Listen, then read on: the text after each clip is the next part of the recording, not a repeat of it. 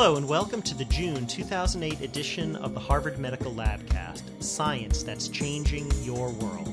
This podcast is brought to you by Harvard Medical School's Office of Public Affairs in Boston. I'm David Cameron. And I'm Alyssa Neller. And this month we're going to be looking at the relation between our brains and our eyes. One researcher is using art that gives the illusion of movement, or op art, to shed light on this problem. Another scientist is mapping the development of facial recognition in children. And a new paper sheds light on the billions of microbes flourishing in and all over you. But first, our colleague Judith Montminy sat down with HMS Professor of Neurobiology Margaret Livingstone to discuss how we perceive art.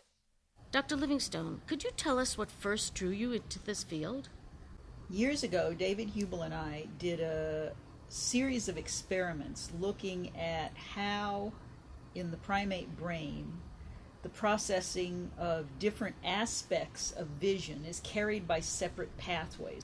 And in order to illustrate this so people could see it right away, I would often insert works of op art into my talk because op art reveals this parallel processing because the strange effects you get with op art, the movement, the shimmering, have to do with the fact that part of your processing, our ability to see motion and depth, is colorblind. And then a year or so later, I would talk to somebody and they would say, Oh, yeah, I remember your talk and the only thing they would remember about it was the art. And so after a while, I kept putting more and more art into my talks because art really does illustrate how the brain works. And after a while, I just started looking at art for itself for the for the sake of finding out what it was that artists had figured out. Op art, though, is very different than the classics, the Monets, uh, Leonardo da Vinci, most famous, the Mona Lisa. How did you bring that into the mix? Monet actually does use some of the techniques that op art uses to an extreme. Monet is not purely representational. He does a lot of things that are quite tricky and interesting in terms of the way we process visual information. The Mona Lisa I discovered because I was writing this book about art and vision and my editor said that it was obvious I knew a lot about art but it, I mean a lot about vision which I do but it was equally obvious I knew nothing about art history and he told me I had to read an art history book so I was literally reading an art history book when I got to the part about the Mona Lisa and Gombrich which I was reading pointed out this peculiar effect this painting has and of course, any painting that has a peculiar effect, a visual physiologist ought to look at it with a dispassionate, educated eye and say, well, what is going on here? And what did you find was going on? Well, as Gombrich says, there is something eerily lifelike about the Mona Lisa, in that as you look at it, her expression seems to change.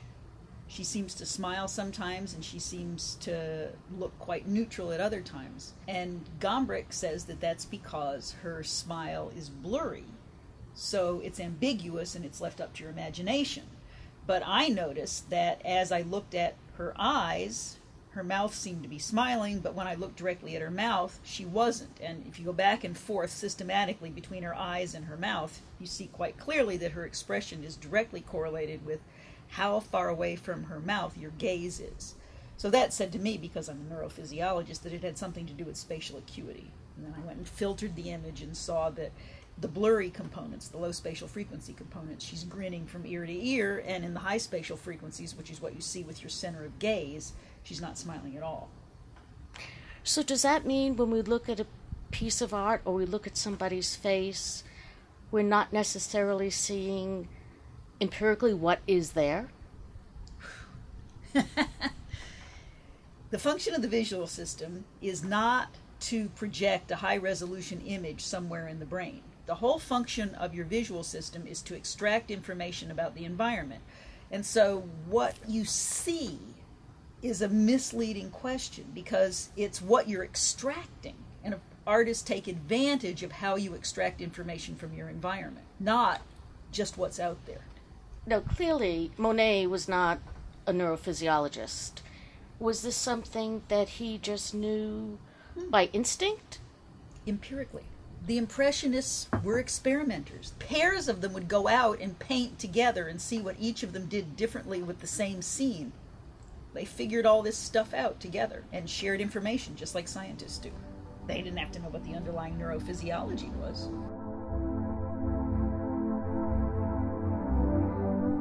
Charles Nelson, Professor of Pediatrics at HMS and Director of the Laboratories of Cognitive Science at Children's Hospital Boston, uses non invasive techniques to measure the brain activity of children as they examine faces. I'm Ivona Riki, and this is a special report on the development of facial recognition. I asked Dr. Nelson if the ability to recognize faces is innate or something we learn to do with experience. I think the overwhelming evidence is that it's certainly not innate. If, if we only have 20 or 30,000 genes in the genome, I think it would be misguided to allocate a bunch of them just for face processing. More likely, what happens is that we have neural tissue that have the potential to become specialized, but they only become specialized based on experience. So it seems we do have a special system in the brain that primes us for recognizing faces. How quickly does this ability kick in? there's evidence that newborns can discriminate faces, but what a newborn is primarily focusing on is the arrangement of features. It's not that a face is special, but faces tend to have more elements in the upper half of the face than the lower half, so they're driven by these low level perceptual features. Over the next few months, it becomes more significant the actual experience they have with faces. Discriminating one face from another is a very early developing ability, certainly in the first half year of life. But discriminating facial emotion is more complicated. By a year, infants can discriminate most emotions from one another, but not all. They still have a very hard time with a lot of negative emotion, like telling fear and anger apart. So, this was interesting stuff, but I wanted to know what's so important about knowing how face processing develops in children. There are a few answers to the question of why this is important or who cares. One is that there are many disorders of face processing. Autism is one example, but there's a disorder called prosopagnosia where adults fail to, to recognize a familiar face. So, one issue is what light can we shed on disorders of face processing by studying development? Because unless we understand how the system gets assembled and constructed, it's going to be hard to understand a disorder in the mature brain. A second reason I think it's important is that it's a basic science question that's very intriguing. Why is there neural tissue that seems to respond disproportionately to faces, or certainly differently to faces than non faces? There's no arguing with that. So I asked Dr. Nelson about the projects he was currently working on. We have sort of two lines of work here. One is with typically developing infants and children, and one is with infants that we think are at risk for having problems in face recognition. I sat in on one of his experiments. Alyssa Westerlund, Dr. Nelson's lab coordinator, kindly invited me to the curiously named Underwater Adventure Room, where four year old Arden was about to go on a diving adventure. While Westerlund explained the experiment to me and to Arden's mother, Arden got down to some serious colouring with researcher Yelena Spasojevic we have a number of studies that are working with typically developing children, and that's just really sort of giving us a baseline um, for uh, healthy development and mm-hmm. face processing so that we can uh, use that information to work with kids who have different developmental issues. Okay. What we'll be doing for the study today is um, we will be recording brain activity while Arden watches pictures of different facial expressions. I thought to myself that recording brain activity in children as young as Arden must be an interesting endeavour, and wondered how on earth they managed to convince these kids to wear these crazy looking electrode recording nets. Of course, we want to do that in a way that is child friendly. The way that we get um, kids to wear our wet nets is we talk about going on a diving adventure. I was suitably impressed, and the interestingly named experimental room began to make sense. But I wondered how did these face recognition experiments in normal kids relate to research on developmental disorders? It's well established that children with autism, as a rule, have impairments in different aspects of face perception. They may not be able to discriminate two faces as well as somebody else. They're not very good at discriminating facial expressions. They can't generalize um, their discrimination, meaning if they look at you straight ahead and then you look to the side, they may have a hard time knowing that you're the same person. The real question for us is how early in life these impairments first show up. Is it long before the disorder presents itself, or is it something that develops after the child looks like they have autism? So, this experiment I sat in on with Arden was part of a pilot study trying to define the different stages in the development of facial recognition in normal infants to compare against children with autism or other developmental disorders. So, Yelena will be wearing a diving hat, and mm-hmm. Arden's going to wear a diving hat. Do you think you're going to wear a big hat or a little hat? A little hat? I think you might be right. You ready for your hat? Uh, Arden? Yep. All right, here it comes. That and the hat are going to help you find lots of little mermaids when you're playing the computer game. I had to admit that I admired the creativity of the researchers when it came to getting the children to cooperate. So at this point, I left Arden to her diving adventure. But before I left, I just wanted to know what Dr. Nelson had in mind for the future.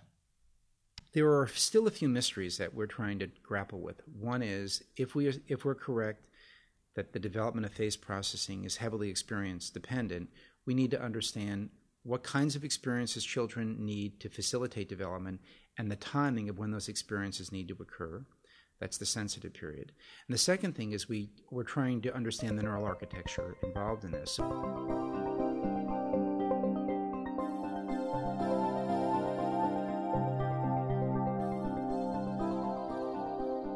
Take a look in the mirror. What you see is not necessarily what you think you see. No, I'm not talking about some weird glitch in your visual cortex or anything like that. Rather, it's this. Now, what you think you see in the mirror is you, a human being. But the truth is that you're far more microbe than mammal. For every single mammalian cell that has your DNA, there are about 99 microbial cells in you and on you. Dennis Kasper, a Harvard Medical School professor of microbiology at Brigham and Women's Hospital, explains what and where these foreign creatures are. Bacteria, viruses, parasites, and they live on the skin, they live in all of the cavities of the body. But in fact, the most enriched area is the gastrointestinal tract, particularly the uh, terminal part of the small intestine and the large intestine, where there's a, an astounding number of bacteria, about 100 trillion, to give you an idea. In a recent paper appearing on the cover of the journal Nature, Kasper and his colleague at Caltech, Sarkis Mazmanian, found that in mice that modeled colitis and Crohn's disease, a single molecule produced by a single species of intestinal bacterium prevented the inflammation that Crohn's and colitis cause. So, that ecosystem of bacteria in your gut just may be an untapped source of potential drug candidates.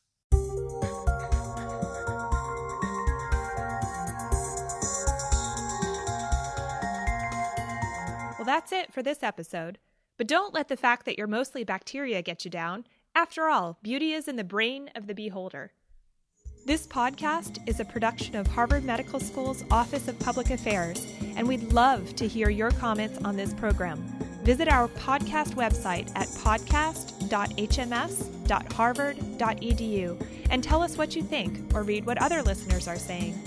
In order to learn more about Harvard Medical School, our academic and research programs, and our affiliated hospitals and research institutes, visit the Harvard Medicine website at hms.harvard.edu.